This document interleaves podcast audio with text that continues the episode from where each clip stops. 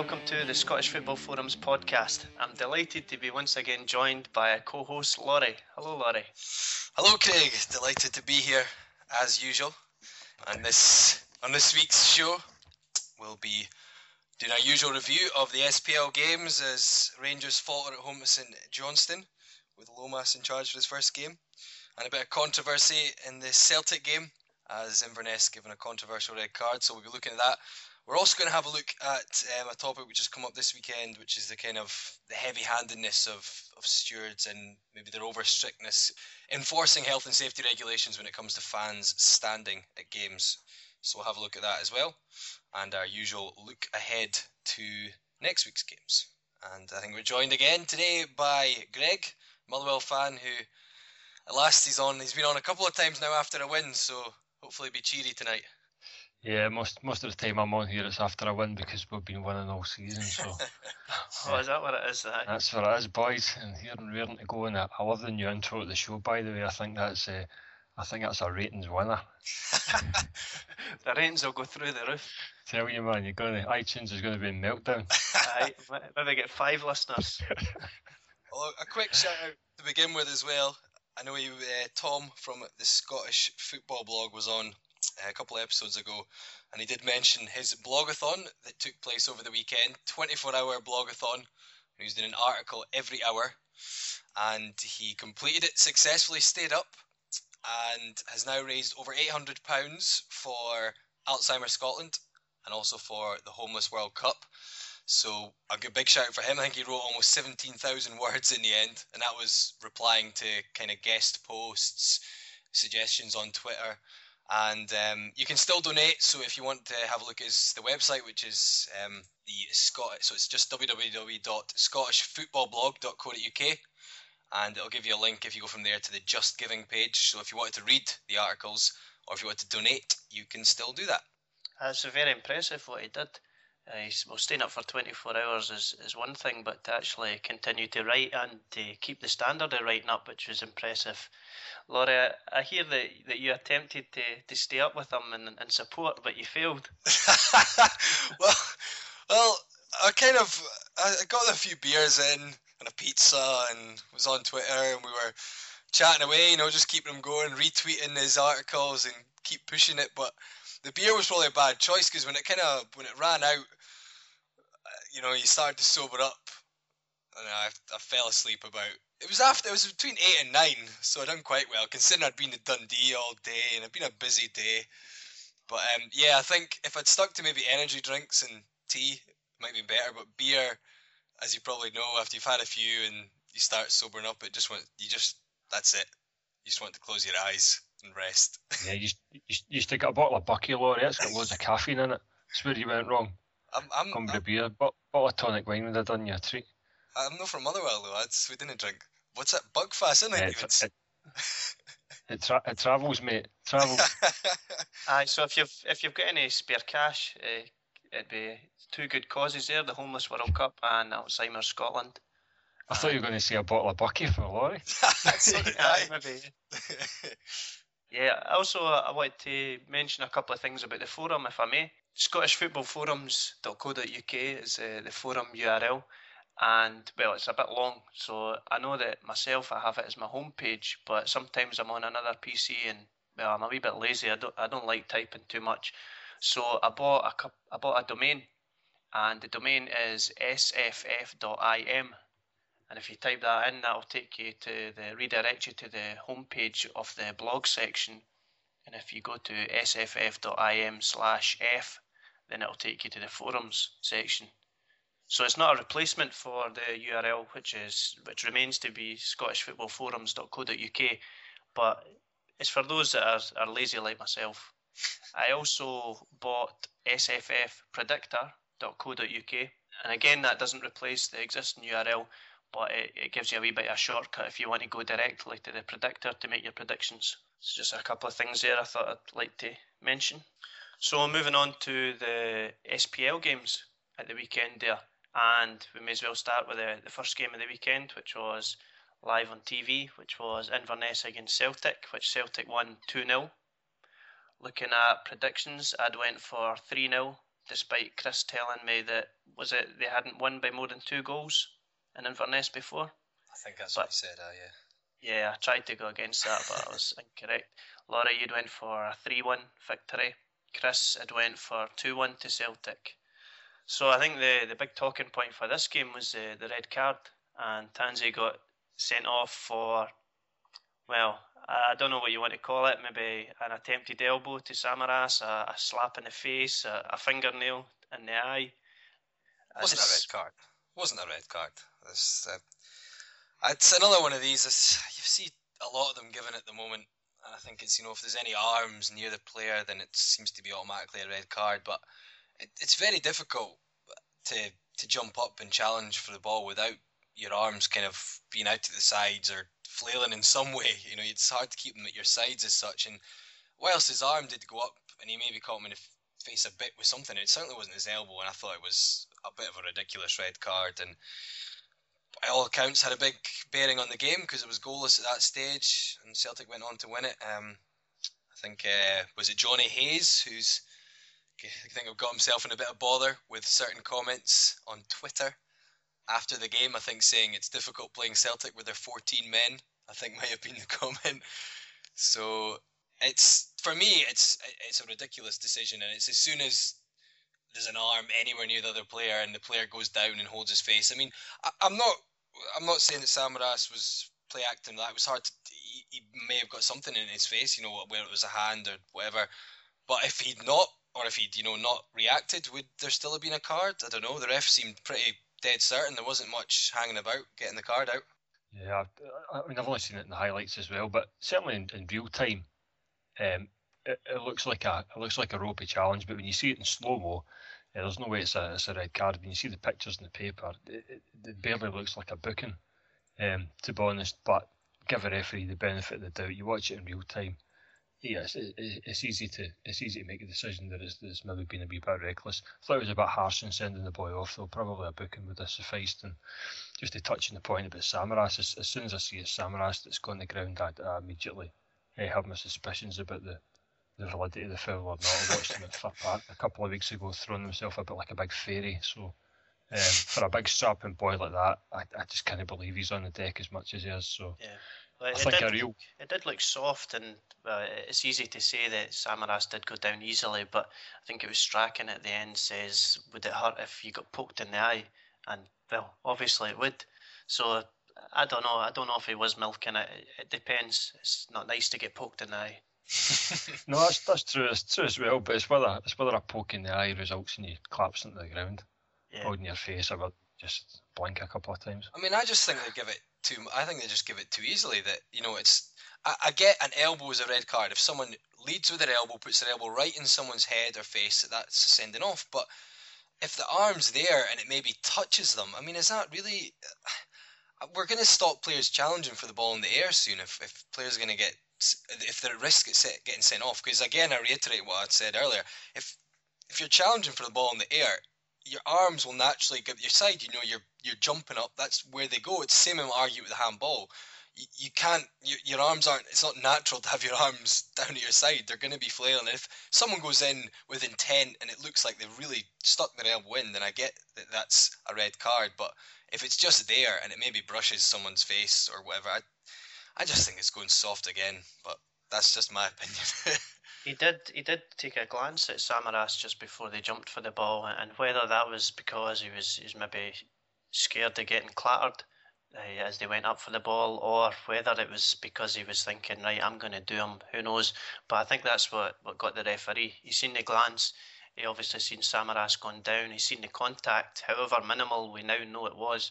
But he's seen this real time, so I can understand why he gave it a red card. But well, it's, it's easy for us in hindsight, isn't it, with the the multiple replays. Yeah, I mean it's, it's a massive decision at that stage in the game, and you would think if, I mean, you can only assume that the referee's hundred percent convinced that he's been leading with the elbow, and I, I, don't haven't seen the replays. I, I don't see how you can draw that conclusion. You think he would have at least spoken to his assistant or something before he makes that decision, because at, at, that stage of the game, it's it's a crucial one, and you've got to feel a wee bit sorry for Inverness because they're they're starting to play some decent football and they're really not getting the, the rub of the green. We we get three points a couple of weeks ago um, up in Inverness, we barely kicked the ball, and then you look at the game on Saturday, there, where up to the sending off, they were they were doing reasonably well. So um, I feel a bit sorry for Terry Butcher at the moment. I think he's I think his team aren't really getting the points that they deserve, but the plus point is that they're playing reasonably well. So I'm sure they'll, they should have turned it around.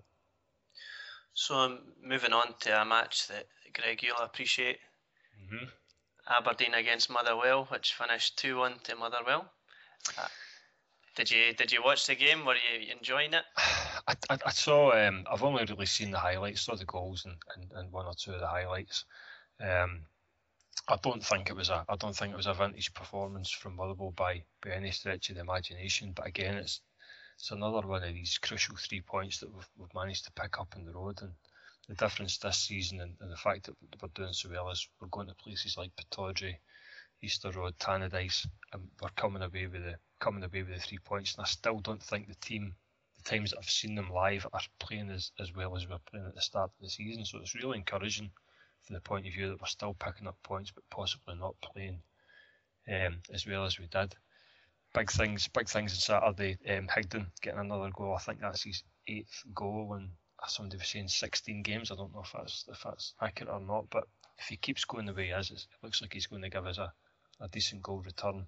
Omar Daley gets his gets his first goal and his first start for the club as well. And interestingly, uh, McCall was playing him upside um, up front alongside Higdon on Saturday. So I don't know whether that's maybe signs of things to come uh, in the future. But it's just it's all positives. I mean, it's it's it's, it's that's four four times we've played Craig Brown's Aberdeen and, and four victories. We've chalked up. It's another victory in the lucky silver away strip as well. So just there's just well as we'll as we'll talk about later, other than one or two unsavoury incidents, it's, it's nothing but positives from from Saturday's game, and you know still waiting for this bubble to burst. Lucky Silver or, or Rank Grey, as I like to call it. Lucky Silver, sir. I think you'll find maximum points in the silver strip. Hearts had an equally rank silver kit in the 80s, I remember. Not that I was there, but in the videos I've seen, I'm not as old as you lot. um, yeah, I think Motherwell, they've got a knack at the moment of grinding out the results in games where they've not necessarily, as you said, played as well as they possibly can. So you know that's always a sign of a good team. I hear. Hateley again. I think Hateley. You've got to give him compliments for his delivery. He's got a cracking right foot on him from set pieces. Um, listened to his uh, father on the radio earlier, uh, saying that he thinks he can certainly go further in the game. And from what I've seen, um, he certainly seems to be a, a very promising player. A couple of goals, not particularly great defending. I thought from Motherwell for the equaliser.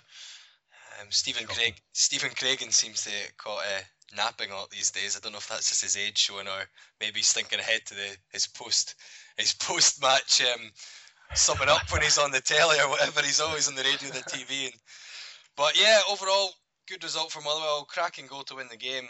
Some good quick feet from their new signing, and they, they, as you say, they keep grinding it out. So as, at the moment, the bubble hasn't burst, so we'll just have to to wait and see see how far it can go. I certainly think they'll they'll be looking pretty confident for third place with no one else really seeming to get any sort of consistency. Yeah, the, the gap's stretching a wee bit. I think we're I think we're nine in front of St Johnstone, although they've got yeah.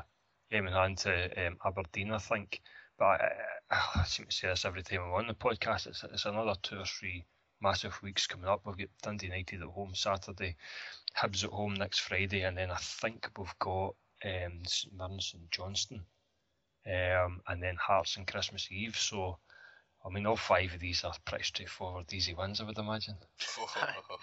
so another end, the other end of the table, Aberdeen, joint joint bottom with Inverness. It's looking worrying for them. The, the longer it the longer it goes, I think the I think that the more concerned the the punters up at Pittodrie will be. I, I think we've spoken about this in the past. I mean, Craig Brown's brought his um, brought his own signings in now, but it's a team that just seem to be lacking a wee bit of a wee bit of grit and determination in the in the middle of the park. They don't seem to have a couple of players who can who can turn the game around, who can dig it out and, and, and scrap for some points. And I think if they I think if they're in a similar position come the turn of the year, there might be some there might be some uh, nervy nervy moments for them in the in the closing few months of the season. And saying that, I don't I don't think there's any danger of them dropping out. I think Fairman will certainly save everyone's bacon this year. But for a team like Aberdeen being in that position uh, in the league this time of the season, it's just I don't care about you know what the Aberdeen board say. They've got to be looking at that and, and, and start to have some question marks over what Brown's doing there. So looking at the predictions from last week, and I'd went for a 2 0 victory to Motherwell, so I would have got one point in the SFF predictor. Laurie, you went for a one each draw, which was the same as Chris, so totally wrong, the two of so the next game up is Dundee United against Hearts, which finished 1 0 to Dundee United. I, I went for a 2 1 victory to Hearts, so totally wrong. Laurie, you and Chris again went for a, a one each draw, so we were all wrong in that one. Now, for this game, the first thing I've got to mention is Scott Robertson's diving header. Brilliant. It's, it was even better the fact that it was Jon Daly that was kind of switched positions there. He was out in the wing set, crossing it in. It was brilliant. Uh, it was a cracking goal. Um, and yeah, I think maybe we were a bit confused at the back as to who to mark because Daly was out on the right wing. But I mean, I know I got a bit mocked on the forum when I said, "Oh yeah, we were we played really well," and ah, everyone says that when you lose. But I think the highlights kind of showed it as well. It was the best I've seen us play for a long time, and it was one of these games where yeah, if we play like that every away game, most of the time we'll win comfortably. I thought United were actually very poor. They sat in really deep. It was almost like they were the away team. I think they actually took the game to us a lot more at Tynecastle though, in saying that and um, it was a very positive dis- display actually. Sutton started. We didn't kind of hang around at the back with the ball as much as we have been. We got it back to front quite quickly. I thought Templeton was excellent again. Neilson, whilst he got a very good reception from the Hearts fans, uh, he looked a bit off the pace match wise. Templeton kind of had him a lot of the time throughout the game going past him. And yeah, disappointed in result, obviously. I think we need to really take our chances and make the most of when we're in control of matches. Um, two decisions in the game, two offside goals, one each. I think they probably both looked marginally right decisions. But at the end of the game, I would say, other than again the same as um, Greg with some issues that I'll bring up with stewards uh, a bit later, I thought we actually played really well, and I didn't want to be too critical because we lost, but we've certainly been a lot better on Saturday than we have been in recent games. So I just hope we approach a lot more away games in that way because I think we'll pick up a lot more points if we do. Yeah, but by all accounts, well, I'm only going in the highlights and reading the paper. I think Hearts were a wee bit lucky to come away, um, come away with uh, without the win on Saturday. I'd fancied them Saturday. I'd taken them on the on the coupon because because like Laurie, I, I, think I think Dundee United are a side that are that are really toiling at the moment. If you took uh, if you took sort of Jon Daly's contribution out of that team just now, I, I think they would be struggling to scrape any sort of points together. So, um, yeah, Hearts showing maybe one or two signs of recovery, but um, as I was saying, the forum on Saturday night, they've got to, they've got to turn these performances into points, especially at this stage of the season. It's interesting that they, they turned to Sutton. What's happening there, Laurie? Because he's been he's been out in the cold for so long, and, and then he suddenly starts. I don't know. I was very surprised. It was my dad uh, before the game when we were, we were in the pub before the game. He told me that he, he read in the paper in the morning that Sutton was going to start, so it was obviously not a kind of last minute choice. I have no idea. I thought he was not even getting on the bench recently, and he got a start, and I thought he'd done reasonably well. I mean, he didn't look. Um, he looked a bit maybe lacking in match sharpness a couple of times. He had a couple of chances at. Well, I think you probably saw one of the highlights in particular where he ended up rolling it straight at the keeper, which I thought he should have done better at. But he's not been playing, yeah. so maybe he's he's lacking that sort of edge. But it gave him someone to hold the ball up. I thought he was he was getting manhandled throughout the game, and whilst it would have been harsh for him to win any of the penalty calls, he got a few times he was getting up, he was getting shoved and kicked all over the place, and I think his former Dundee status seemed to have gone down with the fans because he was getting a fair bit of stick as well. Um, but I don't know. I, I just hope it's not a sudden flash in the pan to suddenly go attacking because we've done it against Celtic and it worked and we won. We kind of played a bit more direct, not long ball by any means, and we won. And then we suddenly went back to it, like in the games against St Mirren, just holding the ball at the back for long periods and not really doing much with it. So I I don't know. You know you know it's hard. So you, you, consistency isn't something we really do in in any terms on off the park, player decisions, whatever. Um. So yeah, we'll just have to wait and see. I just hope it's he gets more of a chance because I think he deserves it. A, a, few Hearts fans have already written him off as he's not good enough, but I think he needs a bit a bit more of a consistent run in the team to actually prove himself. So the the next game up is Hibs against Kilmarnock, which finished one each.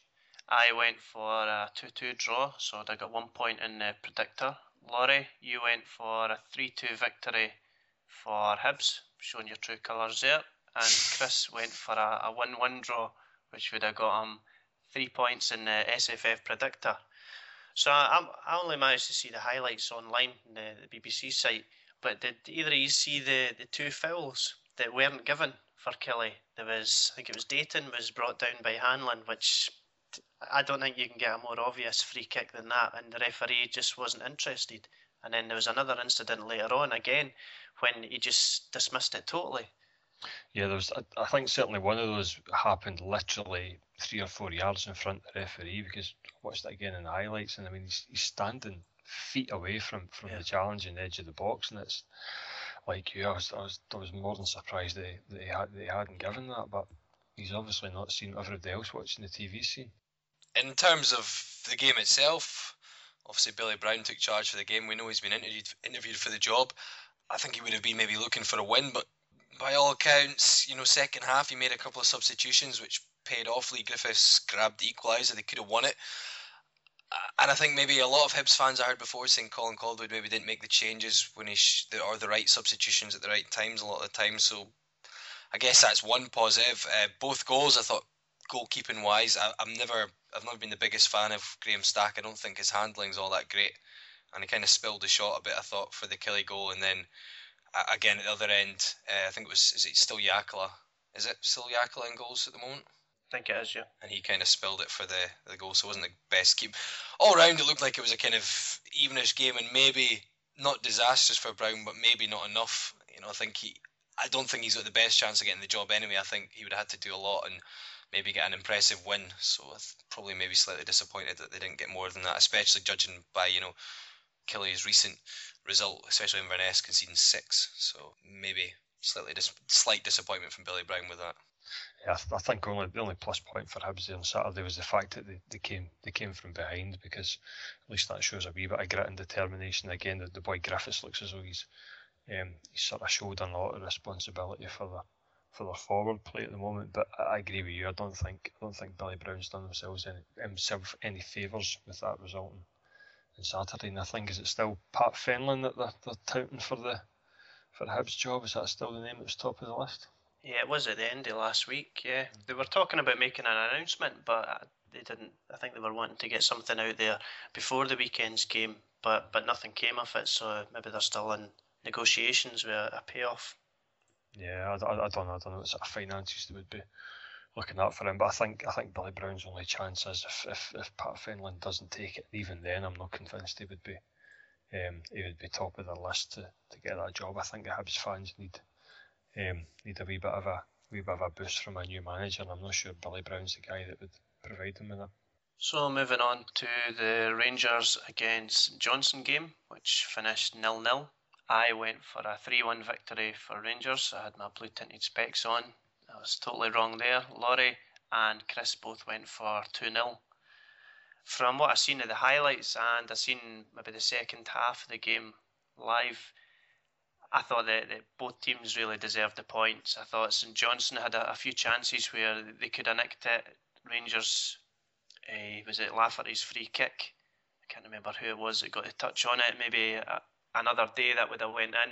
But yeah, I think a nil nil was a, a fair result. Yeah, St Johnstone seemed to have a very good second half, with Rangers maybe missing a few chances, a few more chances in the first. And yeah, again they, they dropped points against St Mirren, so maybe it's surprising considering, especially considering their away form. But maybe this is the way kind of Ali has them playing. It works better on the break, you know, letting teams kind of come at them and then hit them fast on the break, and or maybe they're just missing Naismith. I mean, there's quite a bit of reaction in the forum to it. Johnny Robb, obviously a Celtic fan, says, uh, "Well done, St Johnstone. Four points in Glasgow. Um, was a poor link I had. I presume that's meaning watching the game. But he said, but Rangers looked rank.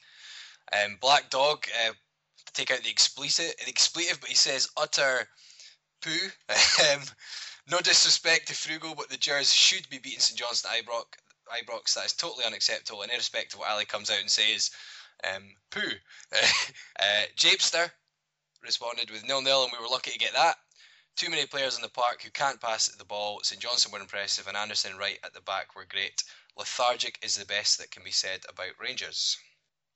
Yeah, I, I listened to the listened to the whole match on the on the radio on Saturday. I was I was um, I was painting my wee boy's room, and and the the game was only marginally more interesting than watching the paint dry. To be honest, because it was. Uh, I think Rangers went out and had a real go in the first 20 minutes, and and St Johnstone seemed to stand firm. And after that, the suggestion certainly from the from the guys in the radio was the Rangers had perhaps run out of ideas a wee bit. And I think without a doubt they've, they've been missing Naismith. I think Davis as well had a had a had an off day or a quiet game. But um, credit to St Johnstone going there and going there and taking a point is um, is a valuable one. So um, it, it just adds to the, the impressive start to the season.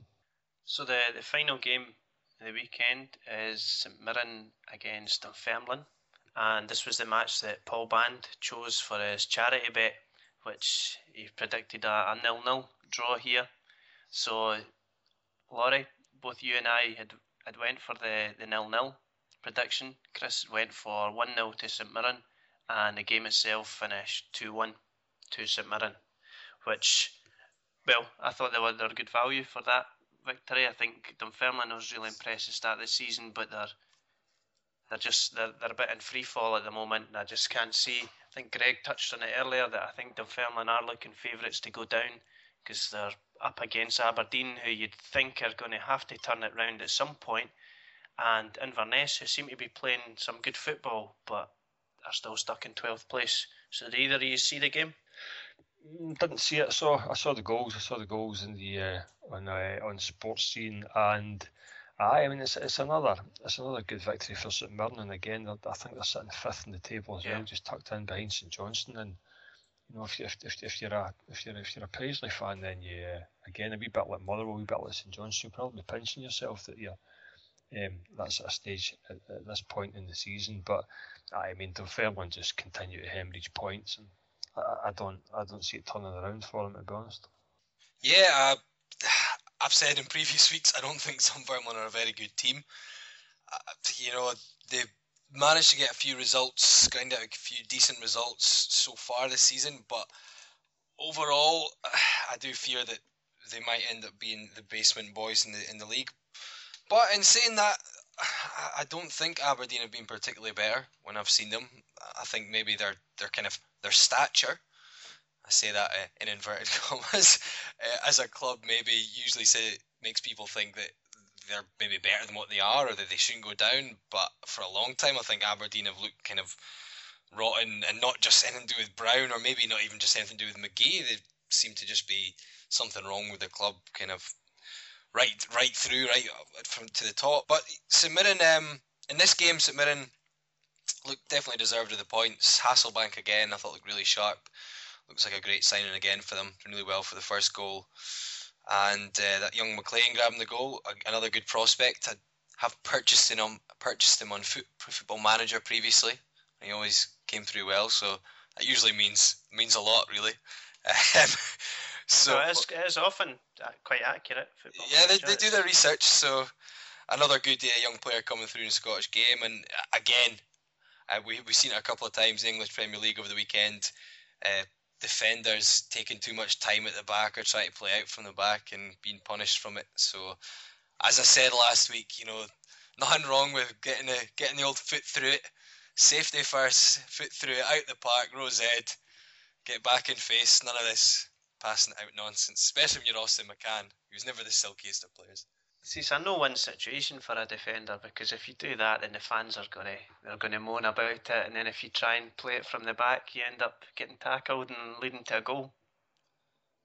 Well, it depends on the situation. I just think you don't you don't want defenders to do it all the time, but and again, I think maybe keepers are often a bit to blame when they kind of roll the ball out when a the defender's about to get pressure on them, especially with the SPL. With all due respect our league, you've not got. I mean, everyone refers back to Barcelona doing it, but uh, you know, as I've said before, not everyone's got the players Barcelona do, and a lot of teams can't do it. And if if you see Chelsea getting caught out with it, Swansea getting caught out with it, try to play out from the back, and if they're if English Premier League teams get caught out with doing it. You know, watch as the SPL defenders have. So moving on uh, from the games at the weekend, as myself and Greg briefly touched on, we were going to have a look at um, stewarding, and in particular came up because of the Motherwell game, where a, a kind of group of fans were ejected from the, the ground against Aberdeen at the weekend. And as far as I'm aware, as far as me led to believe, it was just for standing up, which eh, it does seem ridiculously harsh, especially when I think there was maybe about 600 of them there in a in a section which holds a fair few thousand. So I can't imagine it was anything to do with issues of surging or crushing or even blocking people's views, but it seems to be happening quite regularly.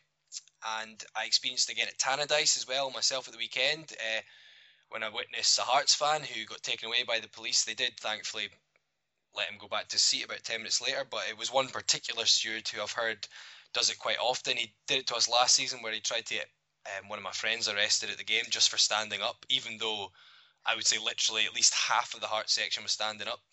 It was a good atmosphere. We were playing United. We'd already sealed third place, so we were just there to have a good time. We were standing up and singing. The United fans having a bit of banter back and forth with us. It was all quite good humoured and they came over and started trying to confront us and tell us to sit down and when we just ignored them he went and tattletaled on us and got the police over who I'll give them their dues they didn't really seem like they wanted to have to get involved and when I spoke to them they seemed quite reasonable and asked them if there's a good reason that they can throw any of us out and I said if he's going to start throwing my mate out then he's have to throw about 500 more of us out because we were all standing around him so it seemed ridiculous and it just seems like it's gone it's just gone mad really in terms of, and I just well, I, I have got a, a few, few bits of information here, but first of all, I'll just see what Greg's views on it are because I know it was the Motherwell game that it happened in at the weekend, the major talking points. Yeah, it's it's, it's an utter nonsense. Um, I, I posted some stuff in the, the forum on Saturday night because I'd, I mean, I wasn't at the game on Saturday. I'll temper everything I say by saying like I wasn't at the game, and, and all I'm going on is eyewitness reports and, and the people who were there. Um, but the, the, chain of events appeared to be the game had kicked off, and, and Motherwell for the last season or so over have had a group of young guys who, are, who, who sort of follow them home and away, especially away. And they bring a drum with them, they bring some flags with them, and they'll stand and sing, create a wee bit of atmosphere for the duration of the game, and generally just improve things for everyone. And I'm talking about a number of a number around about maybe 30 guys all all ages, all, all range of age, everything from sort of 14, 15 up to early 20s. Um, these guys had turned up at Pittodrie, as, as Laurie was saying, in the away section, which holds, I don't know, thousand plus, um, and had chosen to, to stand and, and go about their business.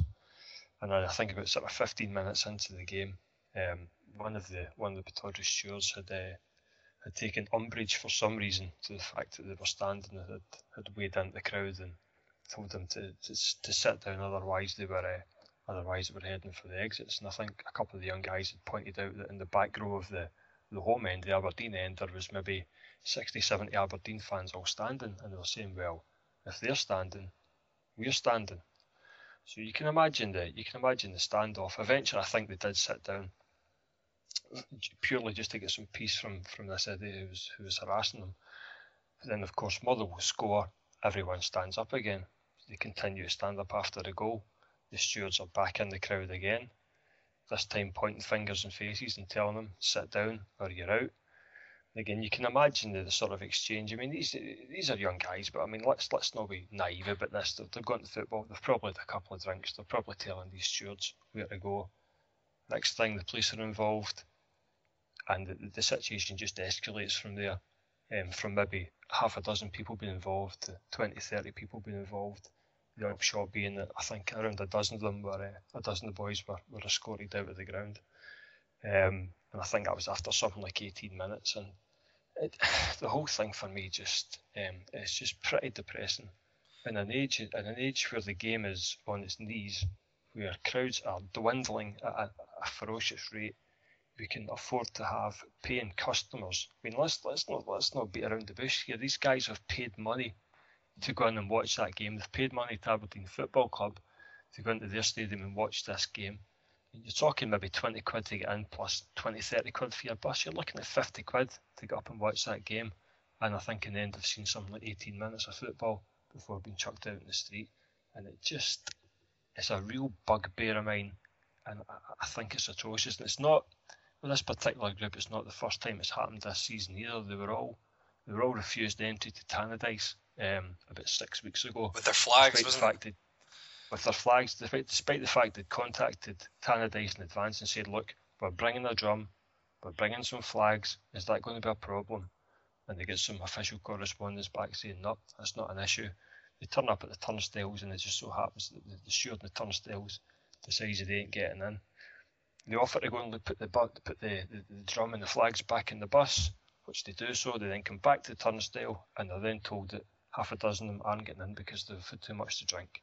And it's just the whole thing just stinks. It just stinks of people in high vis jackets with a wee bit of a power trip taking it on themselves to refuse people entry to football grounds, or worse, chuck people out of football grounds. And I think it's um, I think all of this is going to come to a head, and, and, and there really has to be something done on an official level to, to clarify just what the rules are and what you can and can't get away with. Yeah, I mean, I, I completely agree with, with what you're saying, and it's kind of one of my main problems is it's like you say, it, it's not like there's a couple of fans in the ground standing up, and uh, someone contacted BBC Sport, Sportsound earlier and said when the old firm are away games, every single one of them are standing up in the away end. But no one says anything because that's just the way it is. I used to spend for like the entire season in 05 06 when Hearts finished second, and mainly because having a good season. And as I'm sure both of you will agree, when you go to football, it's generally when you're doing well and when there's lots of singing that you're standing up. But we didn't sit down the whole season pretty much. And I do it regularly at Tynecastle now. I'll stand up for 90 minutes. I personally prefer to stand up what I will say is if someone's behind me and someone says, "Can you sit down? I can't see," then I will. I'll happily sit down because I agree that if someone's paid for a seat behind me and they don't want to stand up, then they shouldn't have to stand up. But my problem is, is as Greg says, well, with these away games, you've either not got many, you've not got anyone behind you, or everyone's standing up. I mean, it, it's just ridiculous to go in. And the problem is, like the atmosphere at Tannadice, it was the same as that game. It was right at the start. The game kicked off, and generally when game kicks off, you're standing up because you've applauded the team on the park. You there's usually, especially in the way end, you usually the first songs come at the start. And this guy was telling this Hearts fan to sit down, and he was just basically ignoring him. I could see him. I was in the upper tier. He was just down from in the lower tier. And it was a decent atmosphere, you know. United Hearts fans both singing. There's there's no bad blood between us. But then he got the police over, and suddenly it turned. That's what turned things nasty because all the Hearts fans reacted by booing and shouting and getting up and all trying to argue the case of this, and it, I, it was it, suddenly the atmosphere really turned, and then obviously United fans started jeering, but then a few of their fans started getting taken away from the corner next to us, and they were getting annoyed, and it's like if anyone was making bad blood and maybe starting to cause a problem, it was the stewards and the police because there was certainly no problems before they kind of got involved needlessly. Um, now I contacted, tried to get in touch with the authorities and the two clubs. I've not heard back from the two clubs involved or the SPL yet, but um, Derek Kirkwood, who's the security advisor for the Scottish FA, so of the of the SFA, got back to me. And although obviously they won't deal with SPL matches, I presume they're all kind of working off the same hymn sheet, so to speak. So his response was um, the ground management of the club hosting a match is ultimately responsible under the Safety of Sports Ground Act for the overall safety of the spectators. All clubs in Scotland meet with their local authority and after inspection of their facilities a safety certificate is issued. The certificate stipulates how many seated and if appropriate how many standing areas the stadium is allowed. This is carefully monitored by local authority who can remove the certificate if it is not being complied with. I think in that point he's saying that if the local authority believes they're not they're allowing too many standing that they can take away the certificate and thus the ground isn't usable does seem a bit extreme though. He does then go and say, as you know, the SPL dictates all grounds in their competition must have all seats area. Ground regulations are displayed at every ground, which clearly state that standing is forbidden in seated areas. However, it is fully understood by everyone that at moments of increased excitement, spectators may stand to cheer a goal or witness some other incident. However, they are expected to return to the seat when the moment has passed. Unfortunately, unfortunately, some spectators don't, and this can be much to the annoyance of others who wish to sit down and watch the rest of the game. While I cannot speak for every every club, I know, for example, at Hampden stewards are specifically briefed to ask spectators to sit down with the proviso I have outlined above. I will add a comment of myself here that I've seen a lot of Scotland games, and a lot of people seem to stand up for a lot of the game. Yeah, recently I stood at the entire game. Was it the the Czech game? Stood the entire game. There was a guy in front of me sat down uh, for about five minutes, but that's only because he was eating his pie and he didn't want to make a mess. He does go on to say this message is reinforced on giant screens and in programs. Generally, if someone persistently stands and refuses to take heed of a warning by the stewards, then they may take action and ask them to leave the stadium. Frequently, this action will be as a result of a complaint to the stewards from someone who wants to watch the match while seated. If there are large numbers standing, this can prove difficult for the stewards to deal with. All seats, all seats area, as I'm sure you're aware, were introduced in response to Lord Justice Taylor's report into the dreadful circumstances of the Hillsborough disaster, and it is encouraging to see that since their introduction to football in the UK has been notably safer for everyone. Tragedies still do occur in other parts of the world, however, due to significant safety failures. Safety, therefore, is the overriding factor in the UK. I fully understand the reasons some may wish to stand during a football match. However, if the stadium is all seated, then this should be respected by them. I note you refer to no one being allowed to stand at all. That was a, my opening email. Uh, and as I have explained, this is simply not the case. It is about respecting other patrons in the ground who have purchased a ticket to sit and being unable to do so by others persistently standing in front of them. And I think Greg will want to respond to Mr. Kirkwood's.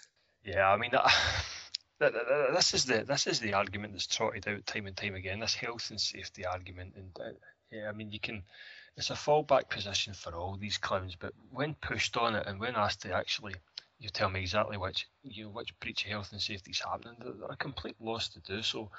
The thing that really kills me is the um, is the consistency factor. We've already touched on on the situation at Hampden, and certainly during the during the Scottish Cup final at the summer, we, we stood for the entire duration of the game, as did sort of sixty percent of the, the Motherwell fans behind that goal, and um, we went to Easter Road uh, a month or so back. Again, similar sort of situation to Aberdeen, similar sort of size of away end. Um, these guys stood for the duration of the game. I was I was two or three rows in front them to the left. Myself, my friend of mine, stood for the entire duration of the game. We were not more than 12 feet away from probably 15 to 20 police officers who were who were who were um, you know marshalling the way supporters that day. Stewards at the front of the ground. Nobody batted an eyelid the entire duration of the game. No one came into the crowd for the entire duration of the game. There was no antagonism. There was nothing but decent atmosphere generated. And it's it's the consistency thing that kills me. If, if, if they want to go down this road of saying you can't stand at the football, then I mean that's their choice. But they have to come out. They have to make that a, a fundamental rule, and they have to enforce it across the board. And until they do that, that rule is complete nonsense. If they're not enforcing it consistently everywhere, then it's a complete shambles. So for a steward to come into a, an away end and tell me to sit down, while I can point at the home end and point to 60 or 70 people standing, there's absolutely no way I'm going to be sitting down. And I, I take Laurie's point on board. If, if you're in a sold out section and there's people behind you sitting, then yes, of course you sit down. It's without question you sit down. But in a half empty away end where you're blocking no one's view, I just I fail to see the I fail to see the logic in that. And just one last point, you know, the mention of Hillsborough in these things is another thing which makes my blood boil. And without doing any sort of disservice to what happened at Hillsborough, it's just another easy fallback for the authorities to say, well, look what happened at Hillsborough, so we can't have you standing.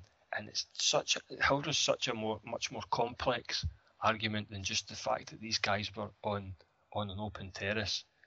It, it, it, just kills me when the authorities come back and, and use Hillsborough as an example for why they're not going to let me stand at a football match. It, it makes my blood boil. Well, it's the same with the safe standing. You know, they keep they keep referring back to Hillsborough, and we had Ian McGill on a few weeks ago, former um, Tory candidate, and it's he brought up as well because it's safe standing is totally different, and everyone refers back. We're not talking about getting a big terrace with a couple of a couple of um, of the kind of fence, but it's it's, it's a totally different thing. It's an allocated space, isn't yeah. it? You get a, a, row number and I want to say seat number, but you get a, you do you get an allocated space. Looks safer than actually what seating is, to be honest. What I was going to add, um, the Safety of Sports Ground Act, which um, Derek Kirkwood mentioned. I tried to find out about, about it. It's it's difficult. The um, the led the um, the safety certificate they get awarded, it, it, was more into that. It didn't really specify the standing. So what I, I kind of did, did, a bit of digging, and I found Sunderland, a, report by Sunderland FC, because I think uh, I hear they've had a bit of problem with it as well, and their stewards have been quite heavy-handed about it. Now this was their report into restriction on general uh, on basically what they have to do with it. And I, I looked up with standing, and basically, let me see what they they basically specified. Um, since the advent of the all-seated stadia, which came about as a direct result of the recommendation made by Lord Justice Taylor in the Hillsborough disaster, an emerging trend for fans, particularly those of visiting teams, to stand in seated areas has been noticed. Noted, sorry. This action of fans standing in seated areas is recognised as a major safety concern as it introduces the risk of injury to spectators and others from falls, surging, and crushing. The ability of the club to manage the crowd and access to the crowd by police, ambulance service, or St John's is severely affected due to the blocking of stairways, gangways, and it then adds vomitories I'm not sure what that is. Um, no. must be a must be a Mackem thing. Um, the action also impacts upon customer care as spectators behind standing fans have no alternative but to do likewise, whether they wish to stand or not. It, it does go on to uh, quite a few more points. It's quite a, a few pages in the report, but I was the main bit I noted was that after a bit of digging, that's I presume what they're justifying with, and I just can't see that justification at all. Well, our our club's hands tied in this this instance here because they have to get the safety certificate to allow them to, to open to to have games on, and for that to happen, the police have a bee in their bonnet about standing. I've got a, a statement here from Celtic talking about. I think they had a bit of a, a an issue with the Green Brigade and their lateral movement but I've got a statement here saying uh, Celtic Park is designed specifically as an all-seater stadium and the safety certificate for operating has been approved and issued on this basis. Persistent standing is a real safety risk and could ultimately result in the safety certificate, which is required to open the stadium, being revoked. There is a spokesman for Strathclyde Police says this year standing during matches is one which we take very seriously there have been a number of examples in this in recent weeks at Celtic Park, and this cannot be allowed to continue. For their own safety and the safety of others, all supporters should sit down during matches. So perhaps it's a threat from the police that is making the clubs, and well, the clubs are the one that's pushing the security into this. So maybe it's all coming from this safety certificate that they feel they, they have to get people to sit down. And well, if I was a steward, I, I wouldn't I wouldn't go into a stand with a few thousand fans and try and pick on them and say sit down. I, I would go for the easy, the easy option, and that's if there's a group of say twenty standing. You know, just for the, the easy life. But that's the problem because there's no consistency. Because a lot of the time, as as Greg says, it's ignored. I do I do all the time. I stand at Tynecastle for 90 minutes a lot of the time. I stand at away games. I like to stand for the game. If it was consistent, everyone had to sit everywhere. I wouldn't like it. But then I would understand it. And it is that problem with consistency. And you find it a lot of grounds where you're in the away end a lot of the time and you're kind of singing or doing something and uh, and you're getting treated differently. And you look over at the home end and there's loads of people doing it. And it just, you can't, I don't care what they say, they can't say, oh, but it's hard if there's a lot of fans doing it. Well, then you can't come and claim to do it to anyone. I, I'm sorry, you can't say, we will enforce this, but only if there's a few of you and you're not too big and scary looking, because otherwise it's going to cause us more problems than it's worth. That's that. That just doesn't stand up to me at all. And I think if you're watching any football, if you're watching an English Premier League game, Championship, SPL game, if you when you hear that, when you hear singing, when you hear songs being sung, I guarantee at least three quarters of the time those fans are standing singing. Because how many times are you singing a song sitting in your seat? I, I don't, be honest. I stand up and join in as everyone does around you, and then you sing and you're clapping. If we all get made to sit down, the atmosphere will be even worse than it already is. You know, we, we already have grounds half full, a third full, and it'll just brings it. It'll make it even worse if we've all got to sit down and we're not allowed to do this, not allowed to do that. A bit of reaction on the forum. Brypod says it's absolute nonsense. Uh, the best one was at Hampden for one of our semis last season. He's an Aberdeen fan, incidentally. Uh, the section full of Dons fans next to us were all standing without hassle. Yet the I like this one. Yet the cock goblin in charge of our section told us all to stand down, and when some refused to do the double standards, police were brought over.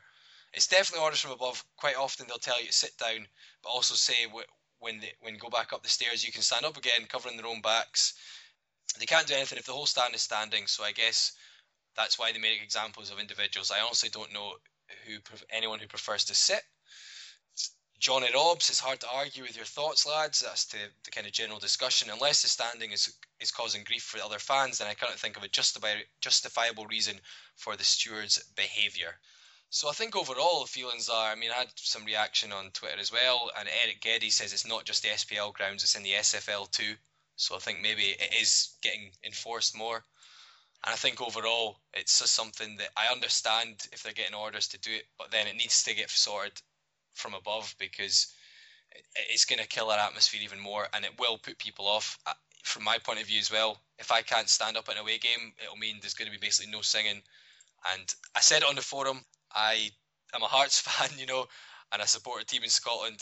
I don't pay this money to pay overpriced tickets, pay money on travel to go to away games often for the quality football or for the great view. Half of the reason you go is the it's a good atmosphere it's a good laugh. You have good banter with the home fans. You get to sing and stand up. And if I have to go and sit down in a corner with a rubbish view and a cold night, paying twenty five pound to get into Tannadice to watch Hearts get beat, then I'm going to get put off. And I think a lot of people will be in the same boat if if you can't even stand up and sing a song. Yeah, it's, it's, it's, it's what hooks a lot of young people into going to football. The fact that they can go there with their pals. I mean, you two are younger than me, so I, I don't know if you, you remember the halcyon days of the, the, the, terracing, but when I hear these health and safety things being trotted out now, and I, and I, and I think back, you know, 15, 20 years to, to standing at the, at the fence at Fir Park and, you know, massive crushes when goals went in, and yeah, nobody complained, nobody was worrying about health and safety, nobody was batting an eyelid about it. To go to the to go to the state where we are just now, where you're not allowed to stand up where you're within a within a city row in a football ground is just it's just beyond belief. And it's going to come eh, it's going to come ahead because if the, if this if this is the official rule then they have to they have to employ it across the board.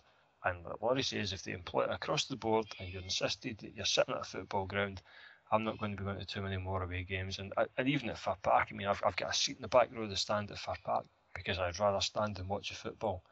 If I'm told to sit in my seat I'm probably not renewing that season ticket very much longer. That will force the issue. It will force the issue when people stop going to games because that's the only thing that the authorities will listen to when the money stops rolling in. It's the only thing that will force their hand to have a proper rethink. Up until that point, they've just been allowed to get away with it um, indiscriminately as, as, as they're doing at the moment. So, you know, all these all these safety certificates. You know, I'm looking forward to them revoking Hampden's safety certificate next time there's an international game on Parkhead or Ibrox or everywhere else because you watch it when the money's not rolling in.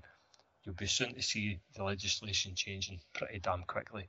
And it's, it's up to supporters everywhere to you know to literally stand up and, and, and make a point against this because it's too easy when, when the police are over telling you to sit in your backside just to just to sit in your backside. You don't want to get into trouble. And this was this was one of the big problems on Saturday. The people that the, the stewards and the police were picking on were 14, 15 year old boys yeah, they don't want to be taken home in the back of a, police van or having the, the Grampian police phone their parents to tell them they're in the cells overnight. And it's just an easy target. If there was if there was two, three hundred old firm fans standing there on Saturday, the stewards would have been nowhere near, nor would have been the police. So uh, here's hoping that the wee bit of publicity that certainly the, the game at Aberdeen on Saturday's getting is enough to maybe jolt the authorities into action to have a real proper grown up rethink about how they treat paying football fans. You know, football fans for years have been treated like second class citizens, and it's going back that way again. The prices are going up and up. You get into these grounds, you've been told to sit in your backside. If you don't like it, you've been launched out the other end. There is no other spectrum of life where you would be treated in such a fashion. And it's just football fans appear to be appear to be fair game for the authorities, and it's, it's high time it stopped. If anyone wants to join in in the the discussion on on Jobsworth Stewards. If you go to the forum and do a search for Jobsworth Stewards, it's in the, the SPL section of the site. And well, uh, Laurie read out some of the comments in that thread, so get involved if you're if you've got a view on that. Or on anything else Scottish football related. There's lots of positive things on it. Well, there's one or two on there as well. every, every now and then. So I thought I'd mention this week's Paul Band charity bet. Oh yeah. So he started off really well. We managed to give forty five pound in the kitty from the, the first week, but he's had two lean weeks so far. That's well, he's hope, hopefully he's going to uh, return with a, a, decent prediction, and he's coming with Dundee versus Falkirk, which he hopes finishes nil nil. So I'm going to get five pound on that once I once I can get some odds at Ladbrokes. I'm going to get five pound on that and hopefully we can get another return to add to this £45 that'll be going to charity at the end of the season. And I thought we'd move on to the, the predictions for the, the SPL games that are coming up this week. And the first game up is on Wednesday, and that is Celtic's game in hand against Dunfermline. And I've went for a 3 1 victory to Celtic. I can't see Dunfermline scoring Parkhead. I think Celtic are looking quite strong again. Stokes grabbing the goals. I'm going to go 4 0 to Celtic. A resounding win. Yeah, likewise. I, I can't see Dunfermline causing too many problems, so I'm going to I'm going to take a 3 0 home win. Confident in the Celtic defence there to use. Mm-hmm. They're playing Dunfermline, so. well, yeah, there is that, but I just thought the Celtic, the, the leaking goals, apart from at the weekend there, obviously. But yeah, 3 1, I thought. And on Saturday, we've got Celtic again, but this time against St Mirren. So I've went for a 2 1 victory to Celtic. 3 1. I think Saints are uh, definitely a better side than Dunfermline. I think they could sneak a goal. Maybe we Hasselbaink or, uh, or the ex ex Gers up front in Steven Thompson but I think Celtic will prevail ultimately. So Celtic 3, St Mirren 1 for that one. I've got a repeat of the midweek result. I think it's 3 0 again. And the next game up is Dunfermline against Aberdeen, which I'm going for a, a bore, a boring 0 0, a Paul band. I would maybe go with that, apart from the fact that they're both so rubbish at the back that someone's bound to get a goal off someone's backside or ricochet off ricochet off the goalkeeper's head and in or something. Um, oh God, I don't know. They're both so bad. It's really, I think two two, four on goals. as much as much as I'd like to see Dunfermline start stringing some start stringing some goals and some points together starting Saturday, I, I just I can't see it happening. I think even though Aberdeen are no great shakes, I think they're going to be strong and strong enough to to to to, to see uh, see Dunfermline away. So I'm going to go 2 1 Aberdeen. Aye, supporting your man Bryn, yeah? I, I, I, mean, like Laurie, Laurie says, I mean, they're rank, but I mean, surely they're not that bad We can't beat them Dunfermline. So, you know, 2 1. As long as they're picking up the points against Dunfermline, then I, yeah, I don't mind as much. As long as they're not getting in against us, I don't care. So, the next game up is Hearts against Inverness, which I've went for a 2 1 victory to Hearts, which Laurie will be pleased to hear. I'll, I'll be pleased with a victory. I don't know if you predicting it's going to help. Um, a 3 1 Hearts. I think we played well at the weekend. As I mentioned, we're still decent enough at home. I know we kind of lost to Killie uh, recently, but again, by all accounts, we probably deserved at least a draw in that game, and I'm hoping that we'll carry on with playing a man up front in Inverness. As decent as they're playing, I don't seem to be getting the rub of the green, so hopefully that'll continue in a 3 1 victory for, for Hearts. I'm going to go two each, I think. Um, Hearts look as though they're, they're showing signs of improvement as well and starting to play well, but I, th- I think Inverness are due, uh, are due rub the green at some point, so I think they'll pick up a point with Tynecastle, two each. The next game up is Motherwell against Dundee United, and Motherwell are continuing their, their winning streak. And Dundee United, by all accounts, were lucky to come away with the three points against Hearts at the weekend, so I'm going to go for a 2 0 victory to Motherwell. Yeah, tricky one. Motherwell actually seem to be less effective at home, and the way United played on Saturday maybe suggests to me that they might frustrate well in this game. I'm gonna go. I'm actually gonna go one apiece. I think. I think United look quite quite a sort of gritty, determined team at the moment, and Jon Daly is always worth uh, nicking a goal from a from a Robbie Neilson launch into the box. Aye, I don't I don't think this is going to be a high scoring one um, at all. It depends what Motherwell side show up in the day. Honest, we're due a couple of big performances, but um, we just seem to be stuttering a wee bit at the moment. That said, we're the home team, and I would hope we would be able to do enough to um, to beat United, so I'm going to go a 1 0 home win. And the final game on the Saturday is St Johnstone against Hibs. Now, I'm not really sure about this one because who knows, Hibs could have a new manager by then, and if they do, then I would want to change my prediction. But right now, I'm thinking that St Johnstone are going to win this 3 0. But as I say, if Hibs do manage to get a new boss in, then I want to change that. But right now, 3 0 to St Johnstone. 3 0? Jesus, um, I'm going nil nil. Uh, I don't really know what to expect now. Hibs have changed things. Um, I know Sandaza plays for them, but I'm, I'm going to go 3 0. Uh, sorry, I'm going to go nil nil. Getting, your, getting the Craig bug there. Sorry, nil nil St Johnstone Hibs because I can't decide on anyone to win it. Uh, draw for me as well. I'm going to take one each. I think. I think Sandaza will sneak a goal. I think the, the boy Griffiths for Hibs looks as though he's um, he's playing well at the minute, so I think he might nick one as well. Uh, so yep, stalemate at uh, Perth for me, one each. It is about time O'Connor started getting his shooting boots on again. So, so I don't know. Yeah, I'm thinking that a goal could be possible. I'm going to stick with my 3 0 just now. So on Sunday, the lunchtime kickoff, which is live on Sky Sports 1, is Kilmarnock against Rangers. Rangers struggled against St Johnstone at the weekend, but for some reason Rangers can't really turn it on at home this season, and they, they are much better away from home. And against Killie, I think it's going to I think it's going to be an easy stroll here. I'm going to go for a 2 0 victory to Rangers, but I think the win's going to be easier than the scoreline suggests. I'm going with a scoreline that is as easy as the as the game's going to suggest. I'm going to go 4 0 Rangers. I think seeing Killie against Inverness, they just look so dodgy at the back, and uh, Rangers seem really effective away from home. And I saw them, I think, they, was it five they battered past them at the end of last season when they clinched the league title. So yeah. I, I don't see it being much difference in that. So yeah, 4 0 Rangers. I think 3 1 Rangers for me. Kilmarnock will also a wee bit of threat going forward. I think they'll nick a goal, but uh, like you guys, I think Rangers will be too strong for them um, at the back. So 3 1 Rangers for me. Was it Rangers?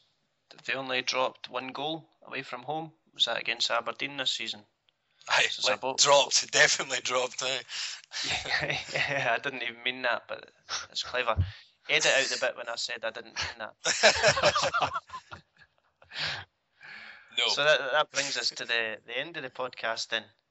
So uh, thanks for joining us again, Greg. I thought your input was, was really good, really good Aye, for no, the stewards.